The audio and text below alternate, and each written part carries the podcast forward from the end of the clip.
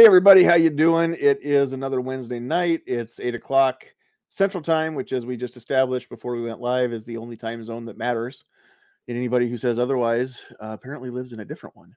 But uh, it's time for another Get Off My Lawn podcast. So glad to have you along. Hopefully, um, this is going out on all the channels. I was going to check the uh, the Rumble one and make sure that's rolling. It looks like it must be. Um, so I gotta pop that out yet. Let's pop that out so I can see the Rumble comments too. There we go. I should have had that done. This is great timing, John. All right, we're gonna have excuse me, we're gonna have uh, kind of a similar conversation tonight, similar to last week. Last week we had um, Cheryl and Brooke and Holly with us uh, talking about um, you know just the female role in society and how uh, femininity doesn't mean weakness, you know, stuff like that. Uh, so tonight we uh, we're going to go back to the uh, the conversation that we would have had two weeks ago if I hadn't been sick and uh, and I would have had a voice, then we would have uh, we would have done this one already. But I think it worked out. Uh, chivalry is not completely dead, whether you agree with it or not. I do. So we let the ladies go first this way. So I think it worked out better. Um, so real quick here, let me uh, go through and let's uh, make a couple announcements real quick, and then we'll bring our panel in here. Uh, of course, we want you to uh, like, share, subscribe. And if you are watching us live, get those comments in. If you're on YouTube or Facebook, we can put them right up on the screen. If you are watching on Rumble, uh, and Jeff, I see you out there on the Rumble side. I can see them. I just can't put them on screen. Uh, StreamYard doesn't yet have that uh, integrated in with Rumble, but uh, at least I can see them, and at least it lets me stream onto Rumble. So we've got that. Um, also, uh, make sure that you you go over to Rumble. I'm trying to grow that. We never know at any point when YouTube is going to just get rid of people who try to make sense out of the world. And so uh, I'll be on here as long as I can because again, I've got the biggest reach um, potential on on YouTube. But uh, if they kick me off, we'll we'll be just fine on Rumble. We'll keep that going. Uh, and Rumble doesn't seem to care uh, what you say as long as you don't break laws when you say it. And of course, you're not posting any pornography. So go over there, rumble.com slash sandhills media, uh, excuse me, slash user slash sandhills media. And uh, and get subscribed over there on Rumble. You should check that out. A lot of a lot of people are moving over there. Also, we are very proud to be part of the Self Defense Radio Network, which is a cool place where you can go and see all kinds of great podcasts. Uh, some of them in video form, um, or they are out there available in video form. I think on uh, Self Defense Radio Network, it gives you links to the the audio version of each one of them. But there's awesome shows over there that you need to go check out. Of course, you need to wait until this one's over. Uh, and then go check those out, sdrn.us. Go give them a look. Uh, tonight's show is sponsored by Sandhills Defense, which is, of course, my uh, firearm training company. So if you uh, are in Northeast Nebraska, or if you're not and you're willing to help me with travel expenses, I mean, I have class, I will travel.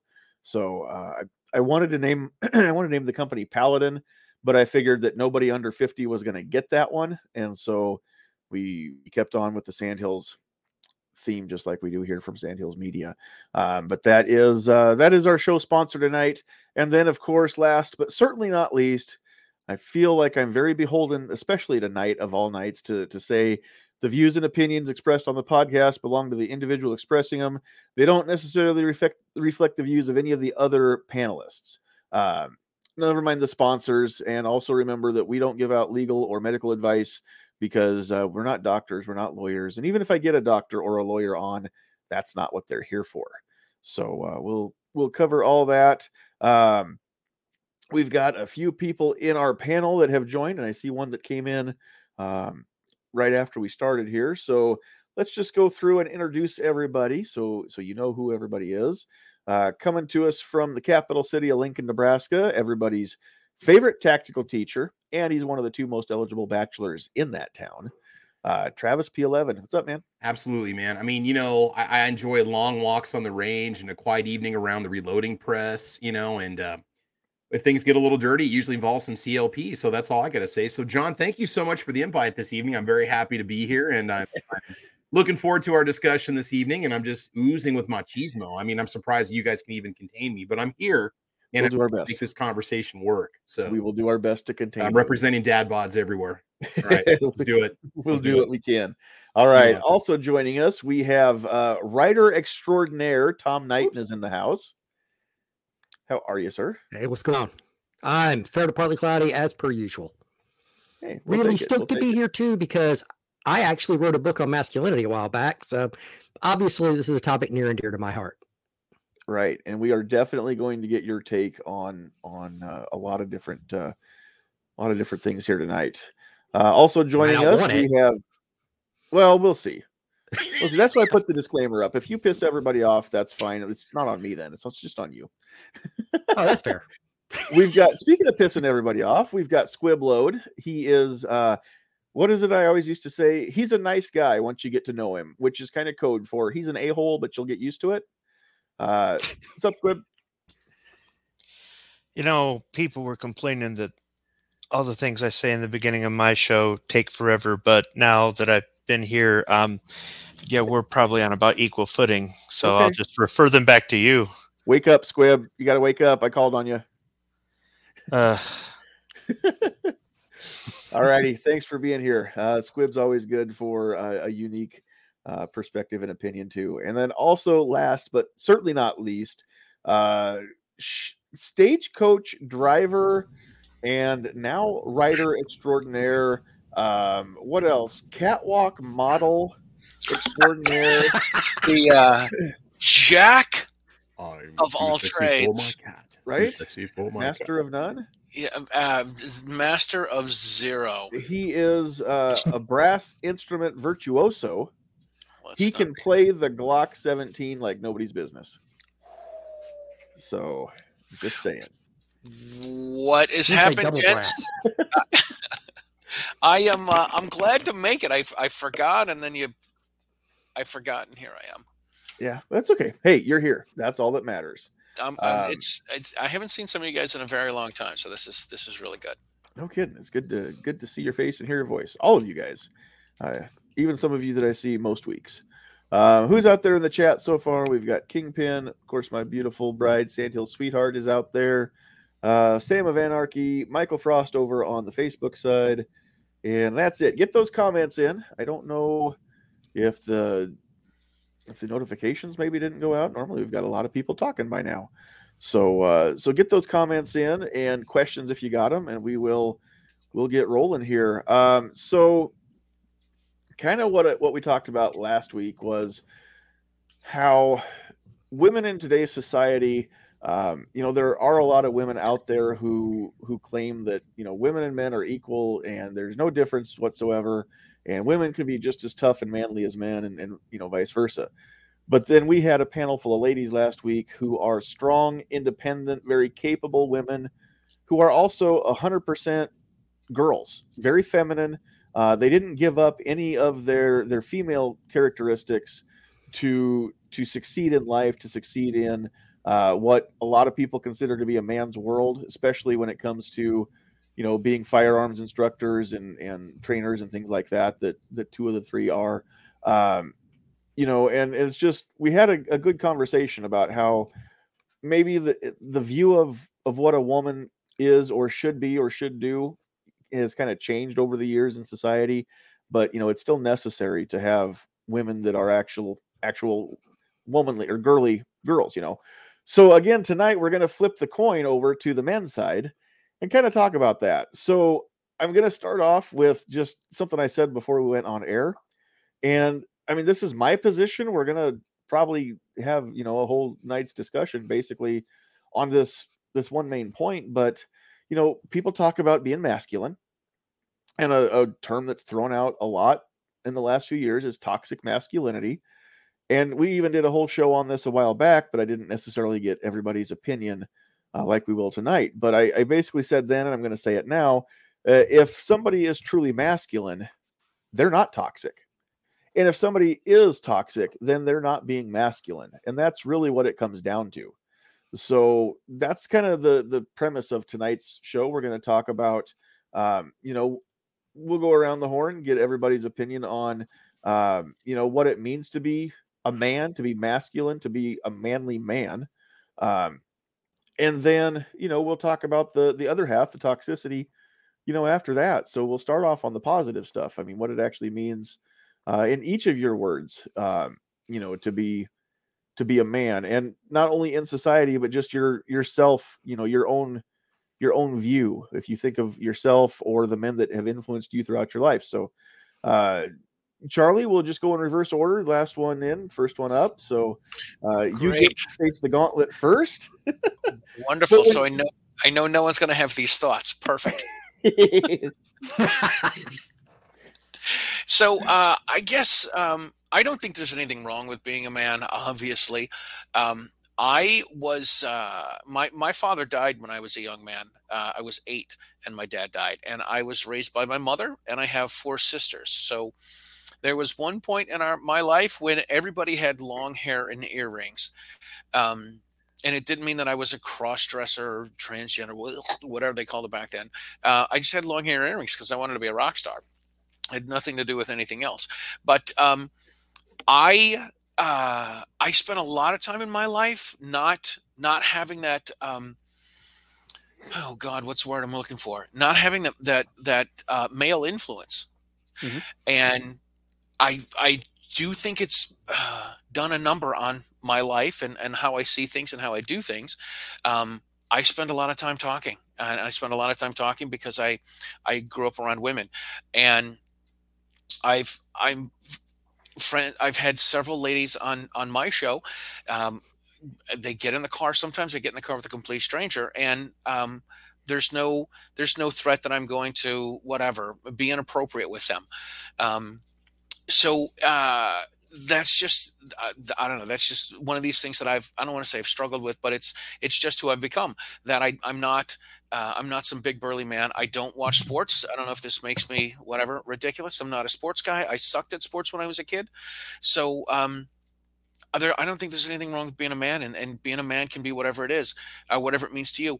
I do think when I got to a point where I was a father, it was a little bit more important to to be a man because I wanted to have a um, a positive male role model for my kids. So when I became uh, after I became a father is when I became a gun guy.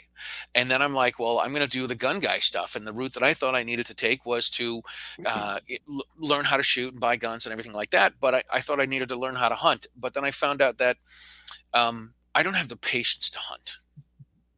Uh, I like to. Uh, I have taken my bow for a romantic walk in the woods, uh, and I sit in a tree stand, and I try to read a book, and I drop the book, and I take a nap, and I'm like, all right, I'm I'm freezing my tail off. This is ridiculous. I'm I'm leaving. I'm done. Um, and I haven't gone hunting for a number of years because it just doesn't fit into uh, what I've got time and energy um, that I want to put into. So, um, if hunting makes you being a man, then okay, I won't I won't be manly. But uh, I think masculinity has more with to me as a as a as a father.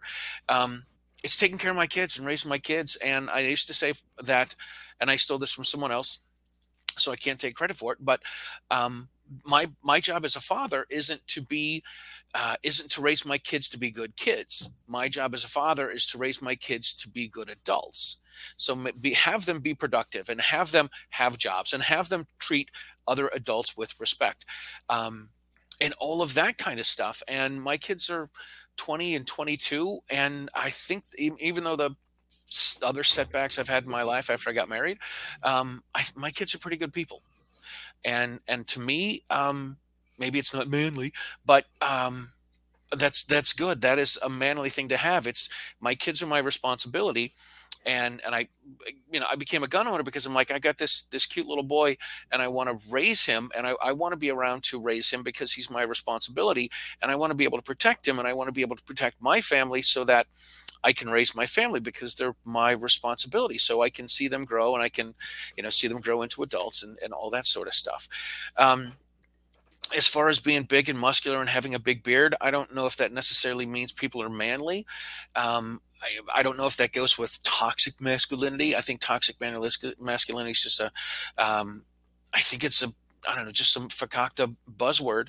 Um, I do uh, part of my struggle with a lot of stuff is uh, again not having having a male influence when I was young, and um, I do think that when boys spend, I don't want to say too much time with women, but boys do spend a lot of time trying to make women happy and whether it's their mother or whether it's the teachers at school and if you look at your your your upbringings and your your kids most of the people in their elementary schools are probably women, unless it's the gym teacher or the band teacher.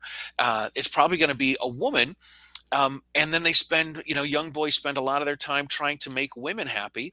And then when they become teenagers, they're like, well, I got to do this to make girls happy. I got to do this to make girls happy. And then when people get married, um, I think guys got to spend time trying to figure out what makes their wife happy as well.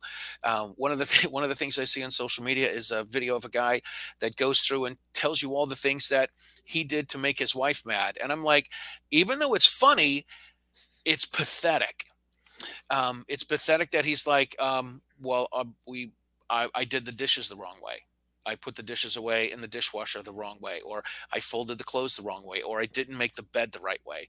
Um, even though it's funny, I'm like, man, that is probably not, if that's really what it is, it's probably not a healthy relationship. So, um, I think once somebody becomes masculine, um, they're comfortable in their own skin, they're happy doing what they're doing, and uh, a good influence on their kids, and and paying their bills, paying their taxes, and and raising their kids, and yeah, yeah. All right. Cool. That's what I think I got.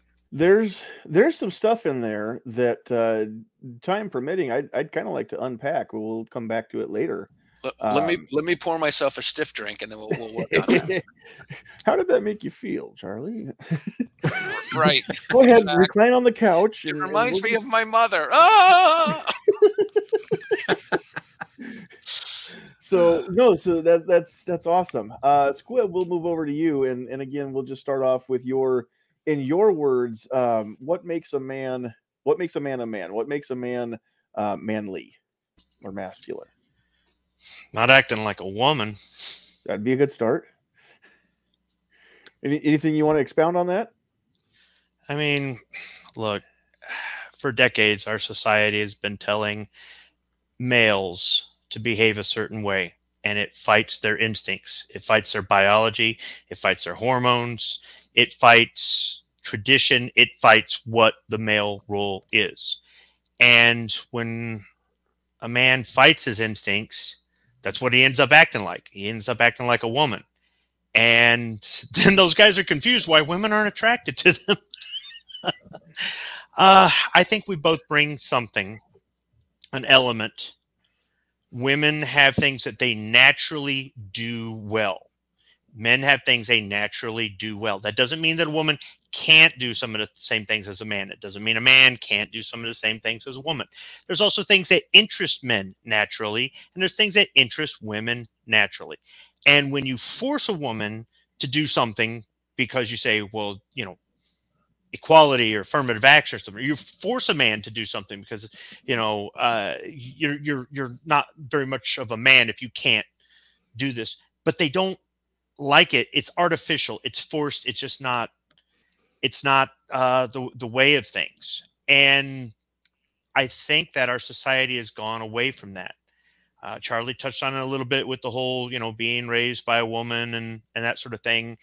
And when divorces started becoming more rampant, you had, you know, boys at home with their mom, and it wasn't always that dad ran off. Of course, that's the story they got from mom. It was that the court wouldn't let him in their life. The government got involved. We all know what happens when the government gets involved. and what do they got? They've got TV, movies, books, songs, and all the propaganda out there. And then you end up with a a generation or two or on maybe our third of men acting like women and then we wonder why our society is lost we wonder why things are, are just turning out the way they are. And I, I don't i don't agree with that. I don't raise my sons that way. And if somebody wants to put a label on me go right ahead.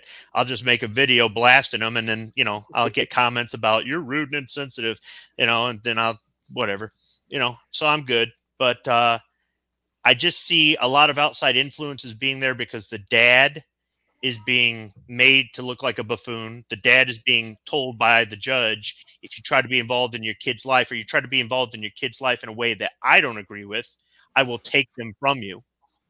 And I see I see things like you know alimony child support given that the house and everything else and then you, you're working three jobs and when do you have time for your kids and you can go well if you love them you, you know what zip it all right you haven't been there um so it's it's really difficult it's really difficult and i don't know if you've heard of MGTOW have you heard of that that term uh, i have not men going their own way this is a lot of younger men have seen what happened to their dads, their grandpas, their uncles, their brothers, and they don't want this crap. And now women are complaining even more. Where are all the real men? Well, they all left because you and your sister and your mom and your grandma and your aunt did all this stuff. You you you're gonna say that you're you're mad that there aren't masculine men out there. There aren't any good men left. Where have all where are all the the good men at? But yet you know it's the typical thing you want your cake and eat it too mm. there's a difference between men and women women are are not naturally accountable doesn't mean they can't be accountable doesn't mean they shouldn't be accountable but they to their nature is to be accountable men a man will take accountability for his actions if he doesn't he's not being very masculine and that's why the male role model is is uh, important because a man can see or a young man can see an older man, you know, not just be proud of his successes, but also accept his failures. And look what we have now. We have a generation or two of young men who don't know how to deal with failure. They don't know how to deal with rejection.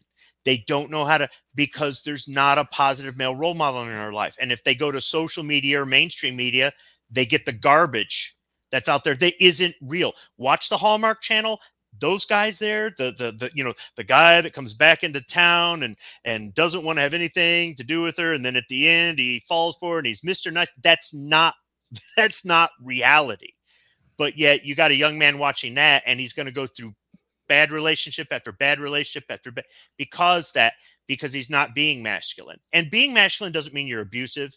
It doesn't mean that you're a creep. It doesn't mean that you're an you know a criminal or anything else like that. Somebody might call you a jerk but maybe you're just standing up for yourself. Or then again maybe you really are a jerk but that's okay. There's a guy that's more masculine than you that'll put you in your place. And if there's a woman out there that puts you in your place yeah it really says uh, something about you. And that's not to say once again that women can't be strong that women can't be leaders that women i'm not saying that but i'm just saying that our chemistry our biology nature has already kind of governed a lot of this for us.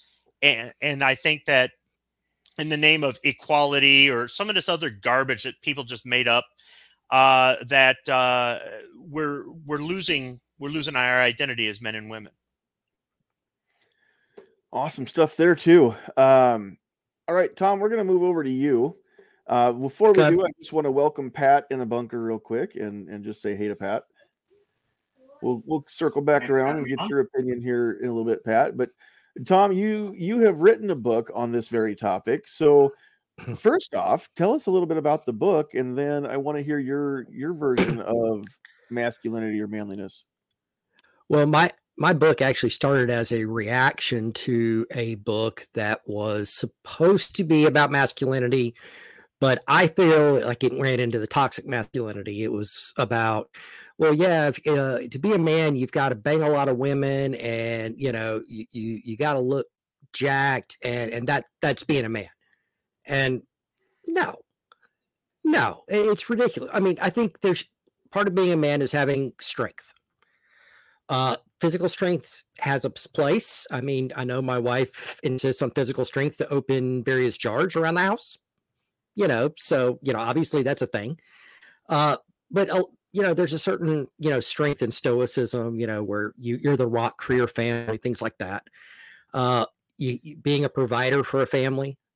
Um, not that, again, not that women can't be a provider.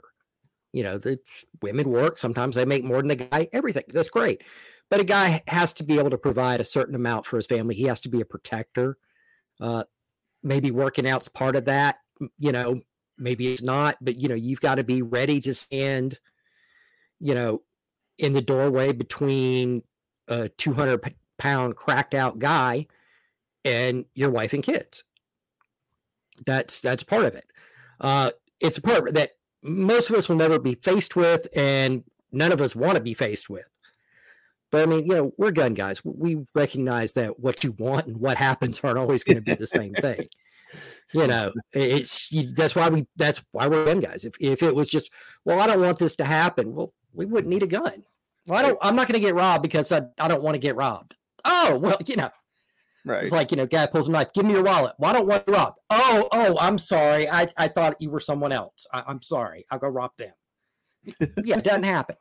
Um, you know, but that's that's part of it. You know, and again, it's not women can't do this. It's traditionally that was the role the male took on um, for a variety of reasons, you know, many of which are biology, but, you know, other reasons have, have popped up here and there. And that's ex- obviously a key part. But there's a lot of aspects. See, first of all, we have to understand there's there's being a man, then there's being a good man. Um, okay. You can fulfill the role of a man without necessarily being toxic, but not being a good man you know, um, you don't have to be courteous to be a man. You have to be courteous to be a decent man. Um, and, and let's let's be perfectly honest. There's a time and a place to to be very discourteous, even as a good man. Um, and, and so there, there's, I, I when I wrote the book, I came up with about. Uh, it's been a while since I wrote it, but uh, about eleven or twelve different points that I, I, felt like a guy should try to to work towards, and I I work towards. I don't always I'm not always successful at it, uh, and that's that's fine too because part of it, you know, I think part of being a man is recognizing trying to recognize your own faults. Um, but you know, I'm it. I freely admit that I'm I'm pretty biased in this regard. Uh, you know, Charlie talked about losing his dad when he was young. I, tomorrow actually marks six months since my father passed away and we weren't exceptionally close, but he was a hell of a role model. Vietnam veteran, uh, police officer, um, stories about his him doing stuff as an as a cop were told to me by other officers, like you know him running into a burning building because he heard there was a kid inside.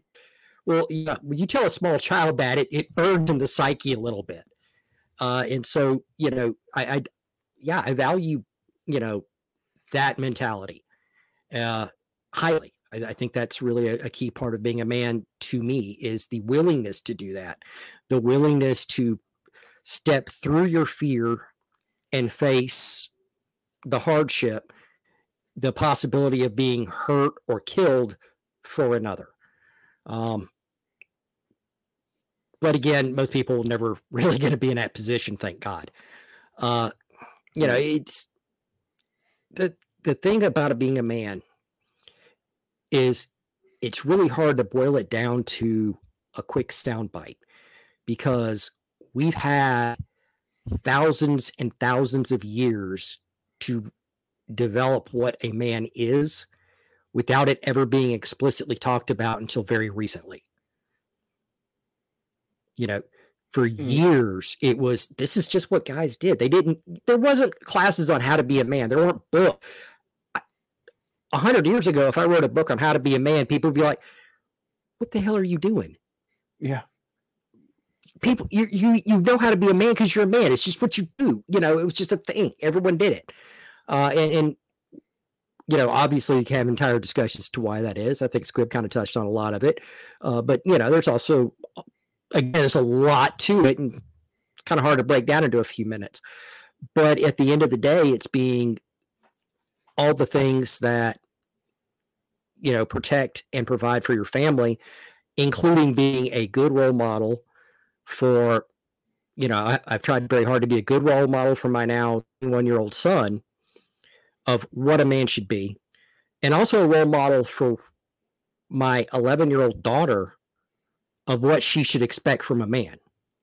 Mm-hmm. A lot of guys forget about that. It's not just teaching your, you know, teaching your kid, you know, your son how to be a um, be a man. you got to teach your daughter what she should be expecting. And you do that by modeling it. Yeah, very, very true. Defense Jet Dad just chimed in with a comment. Uh, I'll say this being a good man and being a good father aren't always the same thing. There are good men out there that aren't good fathers, vice versa. Ideally, he wants to be both. Um, I I 100% agree with that. There are some guys that I think are very good men that, um, you know, I, I'm kind of glad that they're not that they're not fathers, or you know, they're they're good men up until the point where, um, it comes to being a father. Now, Tom, I don't want to put words in your mouth, but you know what you were saying earlier about being being a good man. Um, I think that if if you are a father and you're not a good father, I don't know that I could really qualify that person really as a good man. I mean, a good man kind of has to hit on all eight cylinders, right? Yeah, I, I, I, I think you can be a good man, and then it turns out you're a train wreck as a dad. Um, you know, and then it turns out that okay, you weren't as good a man as we thought.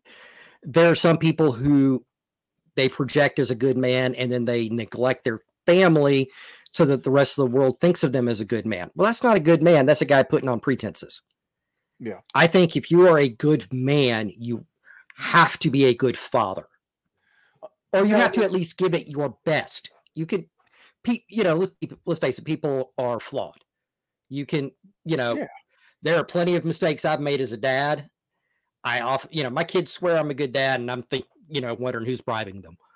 Um, but I, you know, I think you really do have to put in the put in the effort to be a good dad. Well, and, and I think that's it too. I mean, sure, uh, everybody who, especially on the first kid, you've never been a dad before. You've only seen the examples that were set for you, and and a lot of people don't get that luxury of having a good example set. So yeah, they're definitely in uncharted territory at that point. But I think you hit it on the head there too. The the effort makes a difference. You've got to show up, right? You've got to you've got to be mm-hmm. present and be be the best dad that you can be and own up to your mistakes, learn from them and and do better next time, right? That's part of being a man right. all around. Yeah, and good and, and those mistakes need to be good faith mistakes. You know, yeah. you you you you sleep around on your wife and go, "Well, it was a mistake." No. It was a bad I mean, yeah, it was a mistake, but it's not this it's not the same thing as I thought I needed to work this, uh, take this new job, and it turned out to be a complete train wreck. Right. They're both mistakes, but let's be perfectly honest. One of them's understandable and the other isn't. Yeah. Well, and, and one of them is, you know, you you had one expectation and reality turned out different. The other one was, you know, if you're any kind of adult at all, you already know the consequences. You you should have that as an expectation you made a bad decision, you know, consequences be damned, and and you know then you paid the price for it. So you're right. There, there's a Absolutely. definite distinction there. Uh, all right, Travis, we'll move over to you, um, and again, just get your your opinion yeah. on you know what it means to be manly or masculine. There's been so many good examples that people have listed this evening. A lot of great qualities, and I was fortunate, and I, I my dad is still alive to have a, a, a good father, a strong father, a, a dad that raised me the right way to be courteous, be polite, be hardworking, be responsible, be respectful. Um, you know, there was a very positive role model in my life. He worked a lot. My my parents worked all the time, but it also taught me to be, you know, independent and responsible myself, to be motivated. Um, you know, to be the breadwinner of the family. My dad was that. My mom worked hard too, but my dad made all the major like life decisions about things, purchases and, and moving and this and that. So I was fortunate to have those things. The thing about being masculine, definition of what masculine is, you know, we've got our own personal definitions of it. A lot of it's influenced by how we're raised, those male role models in our life, or or lack thereof. You know, defines what we know about what we consider masculine, right? Uh, so I mean, it's you know we've got these traditional ideas that we have, and and a lot of people maybe can't accept that, or maybe people think it's old fashioned or time to move on. Um, I don't know. I mean, yeah, yeah, it's. I feel like I was I was raised the right way. There's a lot of great qualities I think that a person uh, should have. So um, I don't know. I mean, yeah, I, people are mentioning a lot of great things this evening, and I have no choice but to agree with most of them. So, yeah. All right, Pat, we'll give you a chance to uh, chime in here. So, the original question is just in your own words, what does it mean to be manly or, or to be masculine? Well, I've heard a lot of good ones on here, and I, and I don't think I can disagree with a single one of them. Feel free to reiterate though, if you if you want to make sure that you yeah, uh, your, this is your words, not everybody else's. Yeah, uh, a lot of good stuff though. Uh, I'll reiterate that everything that I've heard so far has been really good, but uh, one of the biggest things I will put it this way, speaking from experience, is when something happens or a mistake has been made. Uh, owning up to it. Like uh, most of the people out there uh, know that I am divorced and got remarried. Um, another one of those things is still taking responsibility for that first child. You know, whether, you know, divorced or not, or didn't even get married. I mean, being there for that other child, even though you may have another family that actually lives with you and there's another one apart from you, is doing your damnedest and staying in communication with that other child and just being there, whether it's on the phone or, you know, in person, and uh, doing your fiscal responsibility as far as and uh, physical and mental responsibility you know. Um, mm-hmm. Yeah, that's that, and that that brings me back down to the finer point of just owning up to your mistakes, and just like what Tom said earlier, everybody's flawed. Everybody's going to make mistakes, whether we want to or not. It doesn't matter the situation or whatever's going on. That, that's that's the biggest thing is just owning up to your mistakes and just owning it. I don't know. I mean, I, I don't think I ever make mistakes. That that's as foreign to me as when when Squib said that Hallmark movies aren't real, which also doesn't compute in my mind. That's that's gonna wreck my whole existence. Not true, John. You make mistakes. You invited me. Wait a minute, Sandhills. You're going back to the town in New England, the town you grew up in, uh, at Christmas to save the bakery from getting uh, repossessed, and then you run into your uh, ex girlfriend, and and her mom tries to matchmake you, and you guys fight the whole time, and then at the end you you bake cookies with her, and you kiss and w- walk off in the oh, sunset Lord, with Santa Claus. That is exactly how Sandhill Sweetheart and I got back together. At a bakery. Yeah, except for none of that. It was it was exactly the same. Other than all of that, it's exactly the same story. So same with me and my wife. Yeah, it's yeah. exactly the same, except completely different. Except for it was 100% different. But other than that, it's all the yeah. same. No, uh, no, I, I was, I was, I was serious about. I've never made a mistake. I that's that's that's also 100% not true. Um, but no, I mean, I, you guys, that's why I wanted to go last because I'm the host and I get to choose that. Um, you know, there's not a whole lot that hasn't been said. Uh, I don't think there's anything that's been said that that I disagree with. Um, you know, I, I'm going to throw out there that uh, to be to be a manly man, a, a true masculine man, you've got to have some integrity, which uh, maybe that's that word gets kind of thrown around a lot. Uh, and I think watered down a lot. Integrity is pretty simple. It means when when there's nobody looking and nobody will ever find out, you still choose to do the right thing. That's what integrity means to me. Um, but again, w- what's the right thing? That's that's something that we you know we've agreed upon as society um, those of you that uh, that worship, uh, you know, especially in a Christian faith, I mean, we have a, a book that kind of gives us a few pointers to, uh, you know, how a man should be. Um, but uh, yeah, being responsible for for yourself, owning up to making a mistake, uh, working hard to fix what you can, and um, you know, another thing though too is just there's a there's a level of of maturity there.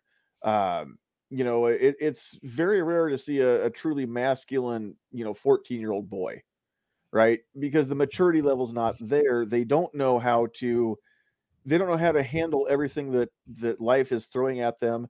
Aside from the fact that now their body's getting flooded with hormones that they've never they've never had before. Uh, they've got these these urges to do things that they've never had uh, the urge to do before, and not only sexual in nature, although that does happen as well. But I mean, you know, boys, when when the testosterone starts flooding the body, you you get this um, this natural. I don't know if aggression is the right word, but I don't know a better word for it. Uh, there's got to be an outlet for just having that buildup of of testosterone. Boys fight with each other, they wrestle with each other, they they play physical games with each other. I mean, uh, men are hardwired to be the more of a, a a doer in the grand scale. Uh, you know, we we've got to get out and and hit each other with sticks or turn We're aggressive. Yeah, yeah, aggression. That's exactly what it is. Um, and so, but and it's it's a natural trait, and anybody who doesn't recognize that uh, or just refuses to acknowledge it, um, male or female, eh, they're you're denying nature. You're denying you're denying science. I mean, it's a proven fact. Um, you have to know that about men. If you want to understand men, we're pretty simple. Um, you know, if we're not hungry or or horny, we probably need a nap. I mean, those are pretty much the three moods we have, right? But um, I mean, honestly, if if you don't, eh, if you're dealing with a man and you don't understand uh, basic man instincts, then you're you're going to be very disappointed in life. Um, you're to have you're to find out that that nobody's to live up to what you think they should live up to if you can't deal with the basic things of that extra aggression, the competitiveness, the need to build something up so that we can destroy it and build it up again better. I mean, that's just that's part of being male, if not being a man exactly. You know, we everybody on this panel at one point was a little boy. And I don't know, you know, how it was growing up for for the five of you, but you know, I didn't have uh how do I say this? I had a close friend growing up, not geographically close. I grew up out in the country. It was, you know, a mile and a half, 2 miles over to his house and when we were super little, we didn't get a chance to hang out a lot because, you know, somebody had to drive us to the other person's house. We got older and, you know, horses, four wheelers, whatnot. And then we could eventually cars, you know, yeah, we could do stuff, uh, do stuff together at that point. But, um, you know, I, I spent a lot of time not having somebody in the house to, to wrestle with, to get some of that out. And, you know, it's just, that's the thing that I I remember as being a kid. You know, what did I do? I went outside and and did stuff. You know, went out in the trees and broke sticks against tree trunks, and and you know I was aggressive, um, not in a toxic way, um, but you know if you if you're gonna be a man and you're gonna be masculine and you're gonna avoid the toxicity part of it, you have to know that about yourself, and and not everybody has the same levels of aggression, but you have to remember that uh, you know you are you're wired as a man. You're wired to, to do certain things and, and most of us kind of are you know we're we overall as as a society and throughout history you know it's men that have built up the great civilizations. Could the women have done it? Probably. They don't have the physical strength that the men do as you know as as a generalization. Yes there are some w- women that are stronger than most men. Um, there are some men that are weaker than most women, but overall, as as a gender, men got the the bigger muscles, right? That's why it makes sense that men are the ones who have built the the marvels of the world, uh, the pyramids, skyscrapers, you know, things like that. Um, that doesn't mean there's anything wrong with with a man that doesn't go out and build something with his hands, but you typically you're more likely to see a man build something with his hands than a woman go out and and construct something with her hands right? Um, boys growing up boys don't have the same ability as girls do at, at a young age to sit still and listen. Um, that's something that again if you if you're raising a small human you need to know. You need to know that you know the girls not all of them but most of the time girls are content to sit in one spot and and do something for a while whether it's a craft or coloring or or you know playing with their dolls or whatever it is. And boys will get bored pretty quick and and pretty soon we are um, you know trying to punch holes in the paper with the crayon or whatever it is and that's another thing that you need to know about the differences in in the sexes it's just boys need to get up and, and do stuff and again get some of that energy released now as we grow into men again we uh, a responsible man is going to find outlets for that so that it doesn't come out as toxicity. You know, if you if you don't know how to deal with your aggression, I can understand where some guys that don't know I, I don't want to say don't know any better. If I say don't know any better, it's not a pass. I'm not giving them an excuse. I'm saying some guys don't know any better or or don't care enough to do any better and they let their aggression out in the toxic ways you know they're creepy or they're abusive they're physically abusive emotionally whatever but um that's part of being a man is just knowing that there is a difference um and and i'm i'm sorry i'm not as you said i'm sorry i'll take that back. I'm not sorry. I don't apologize for saying that there's a difference between men and women. There is. It's glorious. It was designed that way. Um we're not supposed to be women. Women aren't supposed to be men. Like Squib said, every, everybody brings something to to the table or to the relationship, whether it's a, a romantic relationship or or whatever. Um, you know, women do stuff that men can't do. Men do stuff that women can't do. If you don't acknowledge that and recognize it and harness it, I don't I don't think you're very masculine as as a man that way either. Um, you know, if if you grow up saying that, well, you know, anything that I can do, uh, you know, all the women can do as well that's that's not necessarily true i mean number one let's let's see who can write their name in the snow uh without that that would be skill though. That would be something. That would be bragging rights if she did. That's true. I would respect it. Yeah. i'd respect it. But yeah there's really a uh, evolutionary psychology aspect to this because uh-huh. when you look way way back at our distant past our distant ancestors you know, the the women, you know, the the guys who got the women were the warriors, the mighty hunters, the aggressive, right? The capable. That's the, they were the ones. Those are our ancestors. Every one of us.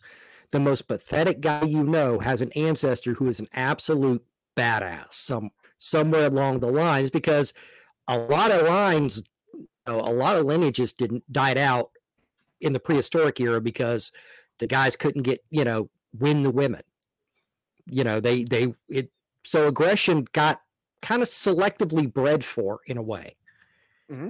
For guys and for women it was different things and you know it's like even stuff like gender roles comes about because of stuff like that you know you talked about you know the guys were the ones who built the monuments part of that was physical the other part was you know when you're giving birth to a kid every year you're probably going to have to stay close to the house mm-hmm because you, you couldn't run to the house, go to the store and get formula. You know, that's where a lot of that stuff came from. You know, that's well, something that a lot of people don't want to acknowledge. And also, I mean, you know, you're you're having a, a kid every year, year and a half, something like that. Uh, you know, it's going to be a long time before the oldest one grows up enough to help. And mm-hmm. if if the dad is out doing the things that bring foraging you know, food to the table, hunting and yeah, gathering, hunting, gathering, hunting, gathering, yeah. constructing Planting, whatever it is, right? Yeah. you know, then then she's left at home to raise these babies, right? Um, now, is that right, wrong, or indifferent? I mean, I I say it's right. I I I love the traditional family structure. I was raised in a home where you know when I was super small and I wasn't able to go out and help do do ranch stuff yet, then um, you know, my dad was out doing whatever and mom was at the house. And when he came in, uh, you know, she she would try to get an idea from him when he would be in at night so she knew when to start cooking supper, you know, stuff like that. Uh, did that make her weak? No, that made her badass at her role. Right? right. She did everything she could to to uh to honor her husband and and to make his life you know easier that's why we take a partner in life right right it, it's but what those roles started out as is just a logical division of labor that just became traditional yes it, it John, wasn't that right. you know men are subs you know women are subservient. No it just kind of made sense at the time and well you know if it ain't broke don't fix it. And and does it still make sense today? Well look at look at the success rates of the kids that come from that versus the success rate and and this is not intended to to you know reflect on anybody on the panel or out there listening but those of you that grew up in broken homes or didn't have uh, both a male and a female figure in your life, um, you know, if you're successful, then, then, good on you, Charlie, uh, because you Charlie's the exception that proves the rule. Let's define success, shall we? you you're you're not a felon. Hey, there's that.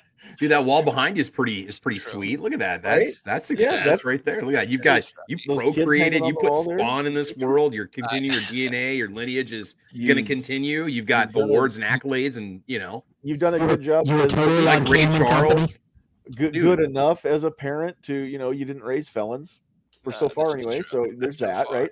No, yeah. but but in all honesty, yeah. um, if you if you look across the even in our own country alone, look at just the the success rate of um, the the people that grew up in either a two parent household or at the very least they had somebody there to to fill that role in their life. Um, like defense dad didn't grow up in a two parent house, but he had somebody, both a mother figure and a father figure in his life. Uh, versus the people that grow up in single parent homes that, uh, especially you know if it's a single mother house, and there's no male role model at all. Um, where is a boy supposed to learn how to be a man? Mm. It, it's going to go back to his buddies. It's going to go back to society. We're going to have movies. We're going to have music, TV, rap videos. Yeah, right. Yeah, rap videos. Perfect way to learn how to be violent video games. Watch, what you know? Watch rap videos. Uh, That's all you need in life. Nowadays, but, but honestly, YouTube. Oh yeah, right. Yeah, yeah. But but yeah, we need to have more videos on YouTube about how to be a man, right? Um, Dude, there's tons of channels about that. You just don't watch them. Yeah, you're right. I don't because they're they're very entertaining, by the way, because you get to you get to see how pathetic some people out there really are. Some things remind me of things I used to do when I was younger. I'll admit I was masculine with everything except relationships. And then one day I said, "Screw it! I'm just going to be masculine with everything." Things got better after that. Yeah. I'm not saying that's the perfect cool. formula, but when I hear some of the stories, it's like, yep, went through that. Yep, went through that. But then there's other stuff that I hear is like, wow, dang, are you really that dumb? Yep.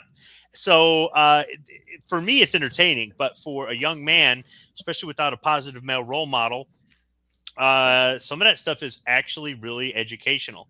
And if you think about it, if enough people change their behaviors, choose to change their behaviors. They're not forced, they're not enticed, they're not coerced. They choose to change their behaviors, and they're on one side of the fence. The other side, if they want to interact with them, they're going to have to learn how to play ball, if you know what I mean. So uh, I think that being able to say, look, we have our differences, this is just the way it is. Uh, it, there's nothing wrong with that. But the people who who uh, are trying to take some other thing and turn it into where we don't have any differences they're missing the point. They're missing biology. They're just you know the science denier crap they're science deniers you know? There's nothing wrong with being a man. There's nothing wrong with being a woman. Uh, i think that it's just i think that young men today just don't have as many positive male role models. That's all. That's um, very true Absolutely. Uh, so I, there's a couple things I want to chime in about before I get to that. Um, uh, I bought Tom's book. Tom's book is a whopping four dollars on the Amazon. Uh, and if you don't, you get, it's an electronic version. So if you don't have a Kindle, you can get the Kindle app on your phone. So everybody ought to go buy that. Um, I'm very much into buying books. I like buying books more than I like reading books. Don't take it the wrong way, Tom. Um, yeah. I get the money either way. I don't you care. You got my money, right? Exactly. Win or lose, he gets paid. He's a bookie, bro. He's a bookie. No pun intended, right? Win or lose, don't matter. Right. Whether you like it or not, he gets paid, brother. Absolutely. yep. So one one of the books that I got um, when when my divorce was falling apart, I found this book called "Hold On to Your Nuts." And your nuts are non-negotiable, unalterable terms and mm. it was a lot about how to have a better relationship how to take lead as uh, as the man instead of saying um, you know instead of asking your wife or your girlfriend or, or both uh, asking them what they want to do. Do you want to do this? Do you want to do that? Do you want to have this for dinner? Do you want to have that for dinner? Uh, it would say things like you plan a date for for your wife and tell her look friday night um, friday night be ready for you know we're don't don't tell her what she's doing or don't tell her what you're doing. Say listen friday night you need to dress up. You need to put on a nice dress and nice shoes and look pretty and smell pretty. Um, or if you're to go uh, if you're to go bowling you know wear something r- relaxed and more comfortable and you make the plans and and go out and do things. Um, and they said women appreciate this much more because you're doing the masculine thing by taking the lead and saying hey listen here's what we're doing. I'm making some decisions. I'm not going to ask you what we're going to have. I maybe i'll give you a couple of choices but um, you know take the lead on a lot of things. And i will say this i was i told someone else about this yesterday. The one thing that i remember was um, when the argue, uh, sorry, when the name calling begins, the argument is over. Yeah. And I was like, whoa, that's really cool. I'm going to try this. And my wife and I were back and forth and back and forth. And she called me an a hole and I shut down. I like turned, I went back to working on my computer. I just ignored her. And she walked away. And I was like, oh my God, I can't believe that worked then she came back and re-engaged, called me something else, and I was like, and she walked off. So what it did was it it I took the power back from her where she didn't have the she wanted the power to end the discussion.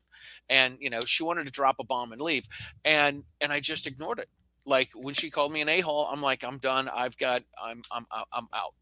And that was uh that was a really big moment for me to do something as simple as when the name calling begins, the the argument's over. Um, there was something else I was going to say, but I forgot. I've also heard that in an argument, the first one to call somebody else a name loses too. Yeah, absolutely. It's this. It's the exact same principle. Um, or, or it, an argument between two men, the first one to, to throw a punch loses. There we go. So hey, yeah, uh, John, let's let's get into the idea of toxic masculinity and how that's just a myth because I think that you know, it's one of those terms that gets thrown out there a lot. I, I, feel like it's something that was created to destroy masculinity in general. That something we traditionally see as being masculine. Let's, so let's yeah, do that because because I really I want yeah. to spend some time tonight. I want to call out those toxic traits because I want to dispel the myth that that is what masculinity looks like. Yeah, toxic it, traits are not masculine. Let's just throw not. that out there right no, now. Like, yeah, self-destructive like habits, abusive If somebody's habits. truly masculine, then he's not toxic, and if somebody is toxic that he's not being masculine. So again, I want this to be something that not only guys can walk away from, but I, I want this to be a discussion that uh, even the ladies can get something out of, um, especially the ladies that have not yet, um, you know, I, I say it tongue in cheek, but the ladies that haven't yet settled for a guy, you know, and, and are still still looking for for that right fit. Um, so yeah, so so let's throw out some some of the stuff and call out that toxic behavior. So Travis, I'll just let you lead it off since uh, since you want you brought that up there. You know, uh, again, being being abusive, physically abusive towards your spouse because it makes you feel better about yourself or because you think you need it to be the man of the house. Being physically abusive, in my opinion, is not is not is not masculine. That that's being an abuser. Okay, that's not that's not how I was raised. I was not raised to to hit my wife or to you know and I'm not saying don't discipline your children. I'm not saying be firm, but I'm just saying that I think that's one of the things right there. So the reason why I say this is because little boys, little kids play rough and tumble, bumping elbows, wrestling, right? Playing army as kids. That's just just things that boys do. And to say you can't do that because that's toxic. Is it really? I mean, just this competitive nature that kids have when they're growing up. One wants to be the, you know, the leader, one wants to be the the supreme one on top, so to speak, right? I mean, that's just that's just the nature of children. That's just so to tell them they can't do that to make them repress repress those feelings. I don't feel that's really healthy. Um, encouraging your kid to to go beat people up because that's what men do. You know, I I don't agree with that either. Uh, but defending yourself, um, standing up for yourself, standing up for your family, I think this is probably a good thing for people to know because there are people that will say, "Well, you're just being a chauvinistic pig and you're just being whatever." You know, I think that people need to understand that from our perspective, yeah, what's masculine is not toxic and vice versa. So I'd say first of all, just being abusive is not is not considered masculine in my opinion. For sure. And I just want to throw out too before we keep going. I mean, the the the term chauvinistic pig has again, there are some people that are the epitome of that. But even I can remember when that came out back in the 80s, that it was really popular when I first started hearing it. Um, even that in itself is uh, that's become a weaponized term and it's become more of a catch-all, and people get called that when it doesn't apply. Um, have you looked you at know, the original definition of chauvinistic? I just for the heck of it looked up the word, and it, it actually meant to be ultra patriotic. Yeah, its yeah, origin. It was named uh-huh, after some yeah. French guy that Yeah, you know, being a chauvinist is, is nothing Yeah. at all to do with being a guy that's a jerk. but somehow it's been switched over to being misogynistic and some for some reason. I mean, words evolve yes. and change. I get it, but yeah, Yeah, yeah, misogyny in general, ha- I would say is toxic. But there again, now there's a whole nuanced conversation about what's truly misogynist and what's actually, like Tom said, you know, uh, uh, division of labor that just makes logical sense, you know, um, and stuff like that. So not everything, and I'm here to tell you, people, uh, there may or may not be such a thing as a patriarchy out there, but not everything in life uh, that that isn't the way that you think you, it ought to be. That doesn't necessarily mean that it's pat- uh, it's patriarchal or misogynistic in nature. Uh, some things just work better. Um, and honestly, I'm going to throw this one out there too before we keep going on the toxicity. If uh, if you're not feeling fulfilled in your relationship, uh, if if you feel like somebody, you know, uh, well, I wanted this guy that's super sensitive, and you know he's not afraid to cry and all that kind of stuff, which is is a whole separate issue. But you know, if he also doesn't know how to change a tire, if if he's not willing to um, be the one to to kill the spider for you because you don't want to kill the spider, if heaven forbid you're walking down the street and somebody comes up to mug you, if he doesn't put himself between you and the mugger, then you know your sensitive guy is just another girlfriend. Um, you know that that is toxic. The the not putting others before him. If if you're in a relationship and you're truly a masculine man and you're not being toxic, then you know what self-sacrifice is about. Um, you're not afraid to um, you're not afraid to be the the protector. Um, you know, even a masculine kid growing up, you know, don't start fights, don't pick on people. But if if you don't have a choice, then make sure you win your fight. And if you see somebody else getting picked on and and you don't step in and either try to stop it or uh, you know fight on their behalf because they don't have the capabilities you know again that's that's part of being a masculine person growing up now i'm not talking about being nosy and butting into every situation but if there's you know if there's an 11 year old that's got a five year old on the playground down and pinned him down and is punching him then you know somebody needs to grab that 11 year old and and pin him down and punch him let him see what it feels like to be bullied right? So i want to just kind of throw that kind of stuff out there too and as as i'm calling out toxicity i see a lot of the things that are toxic are just um the men that are willing to debase themselves that are willing to emasculate themselves because they think that's what the women want these days because the women think that's what they want these days because society has drilled into them that being an actual truly masculine male is, is such a bad thing. So clearly you want to find somebody that's not like that. And then we get again that situation where why can't i find any good men these days? Well because you are trying to breed that out of us John, if she says she wants you to be sensitive and she wants you to be able to cry in front of her, run because she's lying. I don't care who she is.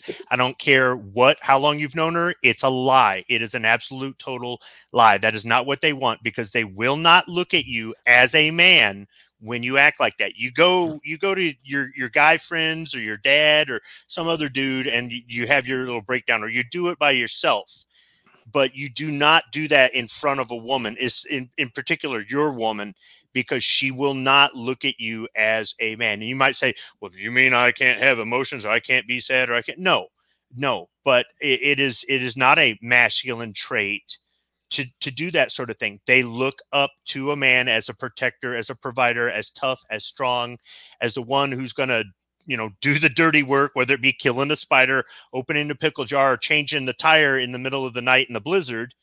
And when they see weakness, they lose their attraction for us.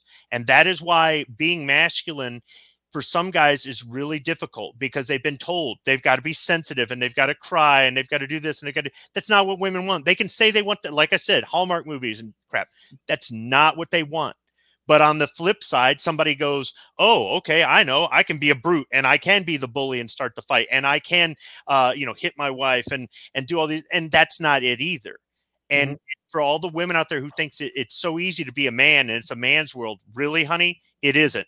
Okay, it's changed over over the decades, and it isn't. It's a very difficult thing to be a man today because you're constantly getting, you know, labeled and and things like that. The, the the women in the workplace are trying to change the workplace around, and now it's not he said she said it's she said, and that's it. That's the end of it. You could you could have video evidence that it never happened. Doesn't matter. She said it. You're gone. It's that's the way it is. So it's very tough. It's actually and, happened too. And, yes, uh, but if if if if you if you think it's just so easy to be a man, if you think it's so easy to because when you do have that situation where you're you're you've got that emotional thing not being able to show it around uh, a female or having to tiptoe around the female boss at work or whatever the heck it is it makes it very difficult because you're fighting your instincts or you're or you're you think you're doing the the right thing but you're really not i'm going to only slightly disagree with some of that uh, and I, am going to say this um, not as a debate but just um, you know i have um, i mean i'm i'm not i'm not the kind of guy that always you know completely stoic um, I do wear my heart on my sleeve a lot. But when it comes to like crying in front of my wife, there are there are some things that uh, that I've been through that I've really never never completely dealt with, and I didn't realize that at the time. But I'm I'm learning more about me now. Um, you know, I, I do have a, a great woman in my life who, because of her, I am learning more things about myself too. And I will say this much: um, when uh, when emotions do get the better of me, and and I have to break down, there's no place I'd rather be than just the two of us. I don't want anybody else there seeing it, but but she she's my safe place, and when I let go of the rest of the world, deal with an emotion tears come out, whatever it is, when she's there, um, I I hope she doesn't see me as weak, but but I see her as as strong enough to um strong enough to while while I'm being in my moment of weakness and I'm letting out emotion, you know, she's there for me and and she's my shelter. And I I will say that it's not all the time that I don't I don't know if, if, either one of us keeps track of how often that's ever happened, but but I've been damn thankful when some of this stuff has hit me that I've had her there. And she's been there for me and and hopefully she doesn't see me as weak because I dealt with some stuff that I hadn't dealt with before. Um, that doesn't mean that every time I'm having a bad day that I'm all boo-hoo tears, you know, everything like that. I'm just, you know, some of that stuff is is not I think that it's toxic to think that men can't ever cry, can't ever show emotions. Uh, and I don't. I didn't think, say you couldn't. I, I said be careful where you do it because yep, in certain places you will damage. Saying. You will damage your your masculinity or your reputation, or you'll do long term damage to your relationship. Sure.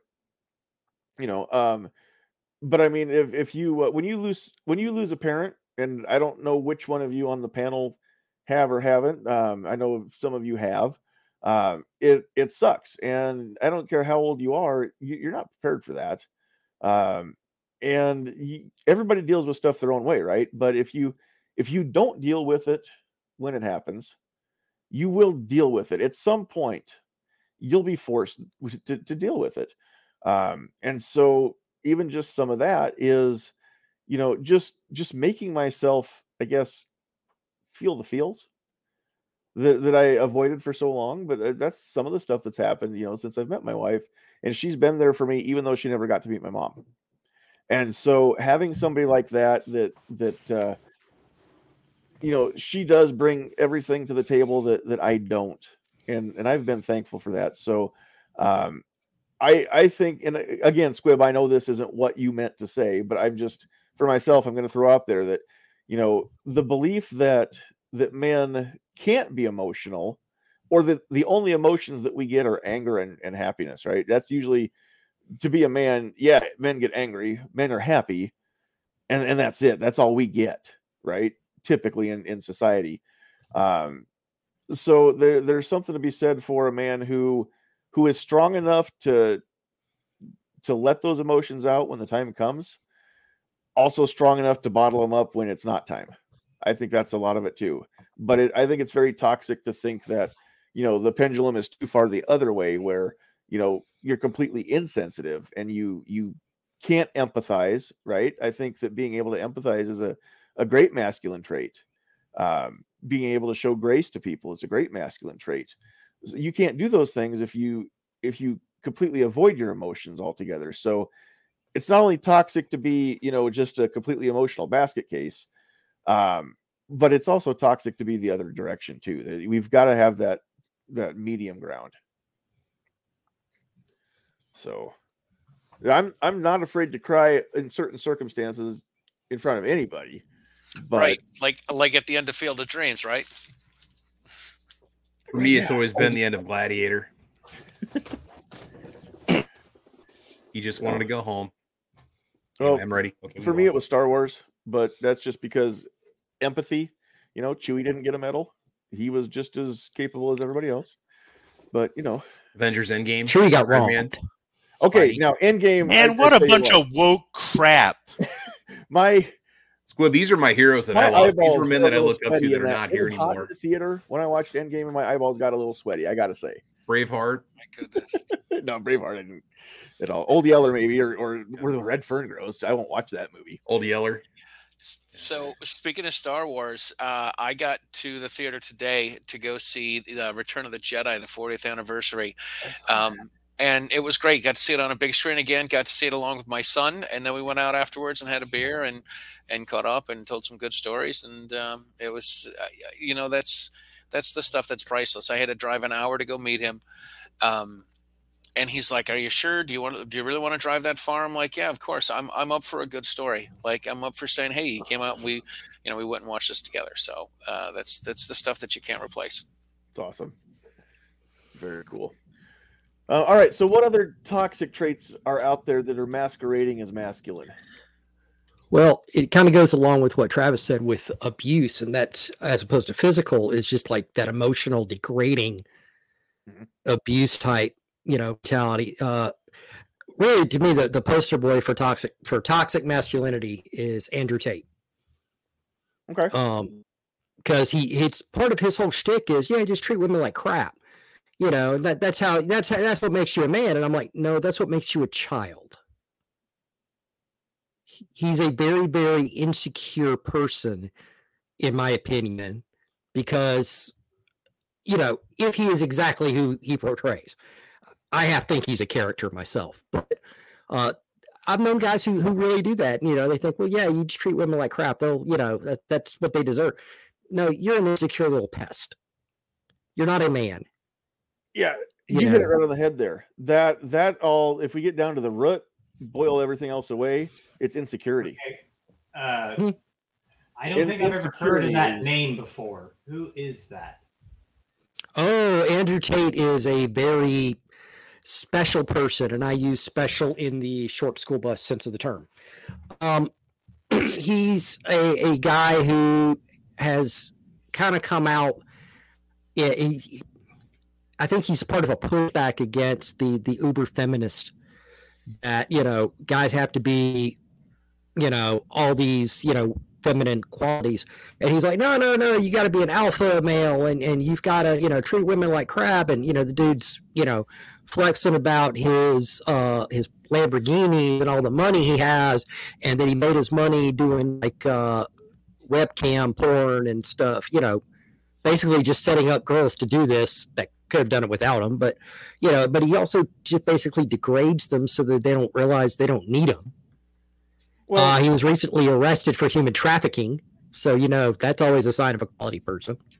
There, there's a, a lot of women that are willing to be degraded if they can land that rich guy, though, too, because again, yeah. they weren't taught better, right? Mm-hmm. And so they, they mistook, yeah, they they mistook that for being truly masculine and and they're willing well, to put up with getting treated like crap as long as he can keep buying them stuff. And no, they didn't well, mistake it for being masculine. They wanted the money because most of them are a bunch yeah. of no good gold diggers. Yeah.